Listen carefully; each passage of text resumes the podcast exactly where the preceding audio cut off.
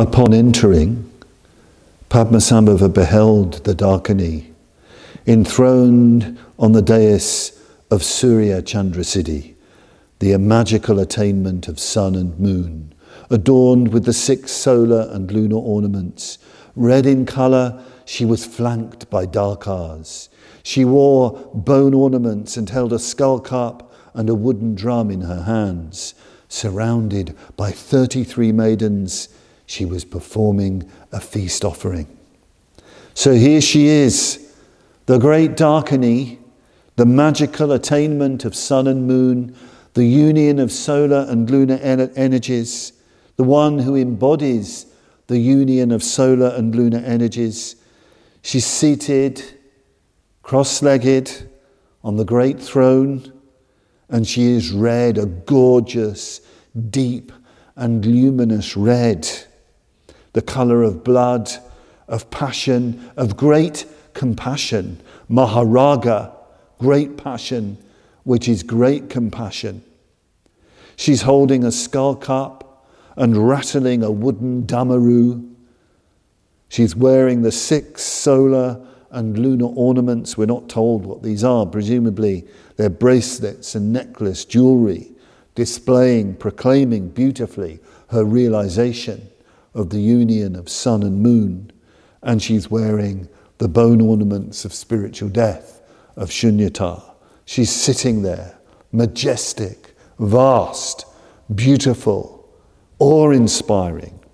She's flanked by dakas. These are the male equivalents of dakinis. These are beautiful, youthful men, strong men, of different colours, very inspirational figures, delighting in the great dakini, and she delights in them. And there are 33 maidens, 33 Kumaris, beautiful Kumaris dancing around her. And Surya Chandra Siddhi is performing, is leading a great feast offering, a Gana Chakra, a Gana Puja. The Gana is, the Gana Chakra is the, the, the, the particular name for the Tantric Sangha, the Gana, the, the intimate gathering of disciples around a teacher. And the Gana Chakra, the Gana Puja, is a typically tantric puja. It's a celebration of the great bliss, the great joy, the great realization that is always present of the union of bliss and emptiness. And there is songs and feasting and the making of great offerings to all the Buddhas and Bodhisattvas. And Padma Padmasambhava has joined this amazing scene. He's wandered into this great feast offering, presided over by the great Dakini with her Dakas and her maidens. He's been allowed into this rare feast offering.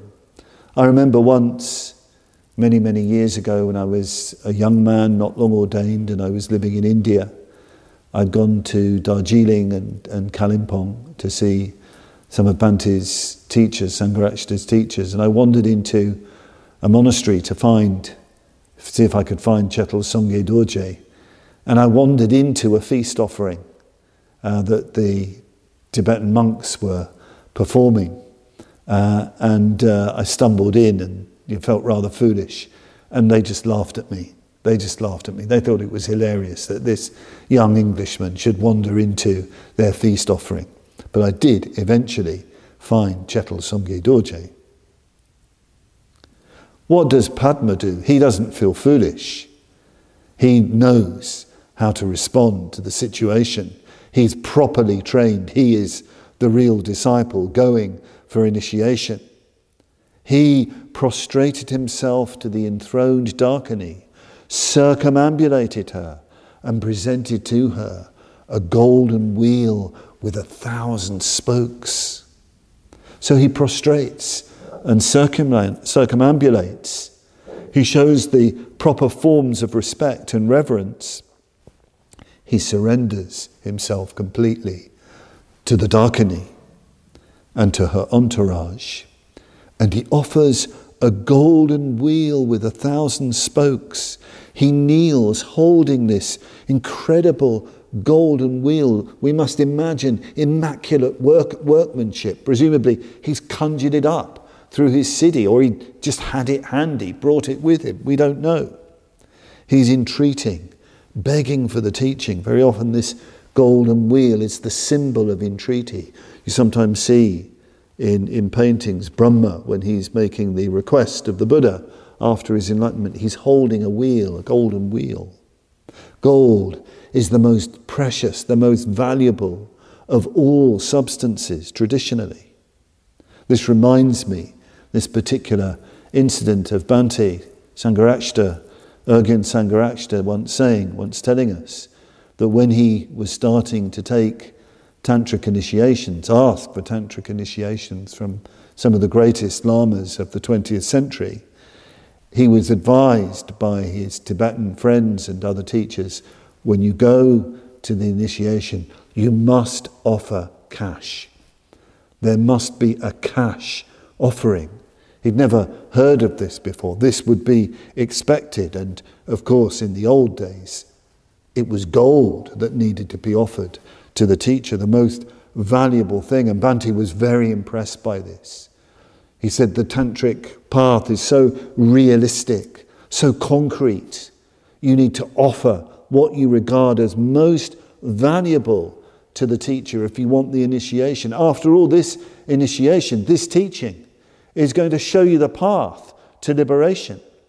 They sometimes say of these practices, this is the most effective way to liberation. This is the quick way to liberation. Well, how much do you value that?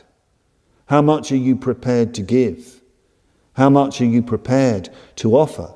Bhante himself said that he didn't have very hardly any money in those days, and you were not told how much cash to off to offer. So you really had to think: how much do I really value this? How much do I really need and want this? Said it's very, very interesting, very, very interesting when he was told this. Padma gives a golden wheel of a thousand spokes, which esoterically could mean, could represent the transformation and purification of his entire psychophysical being. The chakras, the wheels, the lotus wheels that make up the spiritual body, the energetic body of Tantric Buddhism, are all linked up with the nadis the, the, the channels throughout the body, thousands and thousands of energy channels. Perhaps the offering of the golden wheel indicates that Padmasambhava has completely purified his entire being. All energies are flowing completely freely. It's this that is offered. Everything is completely open to the Dakini. His whole being is avail- available for her to her. Nothing is left out. So, if you're enjoying, appreciating, benefiting from this series of short talks by Padmavajra on the life and liberation of Padmasambhava, him channeling these lightning flashes from the blue beyond, then please do consider making a donation to Padmaloka. We're still in uh, uncertain financial times. This year we lost our main source of income uh, our retreat income. And even though people are starting to return to Padmaloka now, uh, our costs have considerably gone up uh, given the various measures that we have to put in place.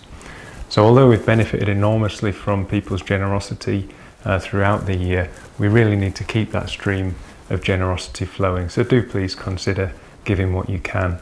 You can do that by following the link that's attached to this video or beneath in our YouTube channel or visiting our website and making a one off donation or taking out a monthly standing order. Thank you.